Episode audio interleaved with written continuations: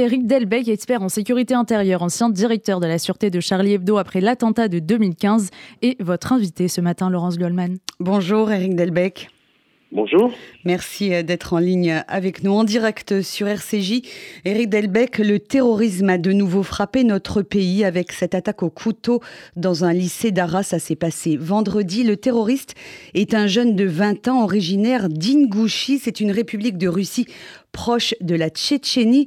Euh, que pouvez-vous nous dire sur son profil? Est-ce qu'il y a en France une mouvance islamiste radicale organiser une filière en provenance du Caucase et qui serait prête à commettre des actes de nature terroriste euh, moi, je pense qu'il ne faut pas les identifier par rapport à des origines géographiques, mais bien voir que c'est un mouvement euh, global dont on peut retrouver des représentants euh, d'un peu partout. Et quant au profil de cette personne, il est finalement pas très différent de ce qu'on a connu à maintes reprises.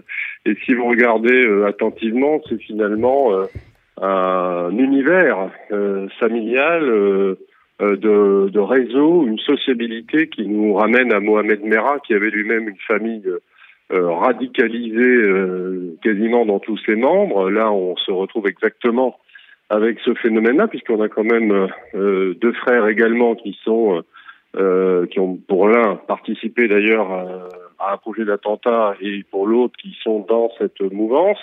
Euh, on ne parle même pas euh, du père, euh, de la mère. Enfin, on est vraiment dans le même type de cas, donc il n'y a pas franchement de nouveauté. quel a été selon vous l'élément déclencheur de son passage à l'acte, Éric Delbecq? Gérald Darmanin, qui a été repris hier par Elisabeth Borne, a évoqué un lien possible entre cet attentat et ce qui se passe au Proche-Orient. C'est également votre avis? Moi, je pense qu'il faut vraiment envisager les, choses de façon multicausale. Hein. Il n'y a pas toujours un seul déclencheur. Il faut se rappeler quand même que le, le risque du terrorisme islamiste n'a jamais cessé. Il avait encore une fois euh, euh, remonté ces derniers mois. D'ailleurs, on a eu beaucoup d'alertes. Hein. La DGSI l'avait fait savoir. Le ministre de l'Intérieur lui-même, Gérald Darmanin, l'avait dit lors de son voyage aux États-Unis. Et euh, il y a de ça quelques semaines maintenant. Al-Qaïda avait de nouveau menacé la France et la Suède dans le contexte de la polémique sur la Baïa à l'école. Et puis effectivement, touche finale avec ce qui se passe euh, en Israël et euh, le, les comportements euh, barbares, inqualifiables du Hamas dont on connaît l'origine islamiste, la constitution idéologique islamiste, tout ça baignant comme d'habitude dans dans un courant, dans une atmosphère doctrinale construite par les frères musulmans. Donc on voit bien d'où ça vient, mais je pense qu'il faut euh, imaginez que tous ces facteurs entrent en cause, et bien évidemment, il y a, une température supplémentaire qui est donnée lorsqu'il se passe actuellement en Israël. Euh, toutes ces organisations islamistes terroristes, Eric Delbecq, qui agissent un peu partout dans le monde, le Hamas, le Hezbollah, hier l'État islamique, Al-Qaïda, elles partagent la même idéologie salafiste. C'est cela qu'il faut garder en tête. Leur ennemi commun, ce sont nos sociétés démocratiques et libres. Oui, bien évidemment en faisant les distinctions euh, d'usage entre les sunnites, les chiites, en essayant néanmoins de ne pas tout euh, mélanger. Mais il y a effectivement à la base une idéologie islamiste qui est une espèce de prurite entre des thèses des, frères musulmans, entre des thèses salafistes. Faut, faut pas se faire d'illusions. Hein. Qu'est-ce que c'est que le salafisme? C'est un contenu idéologique qu'on retrouve aussi chez les frères musulmans.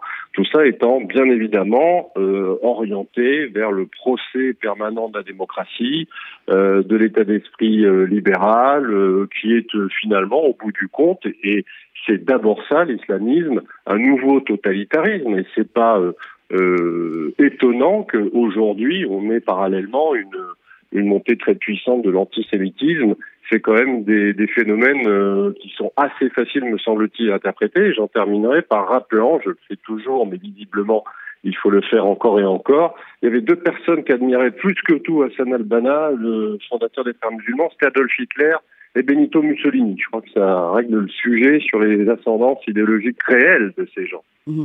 Euh, Delbecq, il y a eu depuis une semaine 189 actes antisémites euh, commis en France. Hein. Les chiffres ont été donnés par euh, Gérald Darmanin, le ministre de l'Intérieur. Peut-on parler à ce stade d'une importation du conflit entre Israël et le Hamas sur notre sol, sur notre territoire français? Alors, importation au sens euh, propre, je n'en suis pas certain, en tout cas euh, pas encore, mais en tout cas une connexion directe entre ces événements et climat sécuritaire dans notre pays, ça, ça n'est plus à démontrer. Euh, est-ce qu'il faut s'attendre euh, par ailleurs au passage à l'acte de groupes ultra-violents en France, des mouvements islamistes, mais aussi peut-être d'extrême droite Gérald Darmanin a annoncé vendredi qu'un projet d'attentat contre une mosquée dans les Yvelines aurait été déjoué. Des croix gammées ont été découvertes sur la façade d'un lycée à Fresnes, en banlieue parisienne, ce week-end. Alors ça peut arriver, mais euh, en même temps, il faut aussi se méfier des, des instrumentalisations qui pourraient être faites.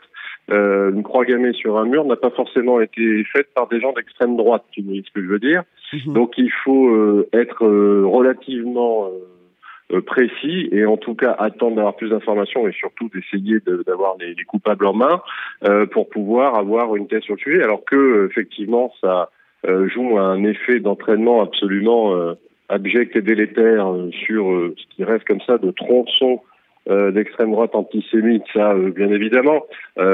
ensuite, on comprend bien qu'aujourd'hui, l'antisémitisme qui s'exprime, il est quand même globalement d'essence islamiste. Et je dis bien islamiste, c'est-à-dire généré par cette nébuleuse dont on vient de parler, c'est à la faux frériste. Euh, dernière question, Eric euh, Delbecq. Est-ce que vous avez le sentiment que l'opinion publique française prend l'entière mesure de l'ampleur de la menace terroriste qui pèse sur notre pays et qu'elle comprend que ce qui s'est passé en France vendredi à Arras est de même nature finalement que ces massacres du Hamas contre des familles entières israéliennes qui se sont produits il y a maintenant une semaine en Israël? Moi, j'ai toujours pensé que les, Français, globalement, euh, comprenaient ce qui se passait depuis dix ans. Euh, c'est l'ensemble d'une euh, classe politique, d'élite, y compris euh, médiatique, y compris quelques intellectuels ou plus globalement une intelligentsia qui vit dans ces beaux quartiers réservés, qui n'a toujours pas compris ce dont il se passait, ou alors qui fait preuve d'une idéologie complaisante dont certains partis nous montrent aujourd'hui toute l'ampleur. Éric Delbecq, merci euh, d'avoir répondu aux questions du RCJ. Merci pour cet éclairage. Je rappelle que vous êtes expert en sécurité intérieure, ancien directeur de la sûreté de Charlie Hebdo après l'attentat de 2015. Et je signale à nos auditeurs euh, cet ouvrage publié en 2020 aux éditions Plomb, Les Silencieux. Merci à vous et bonne journée. Merci, au revoir.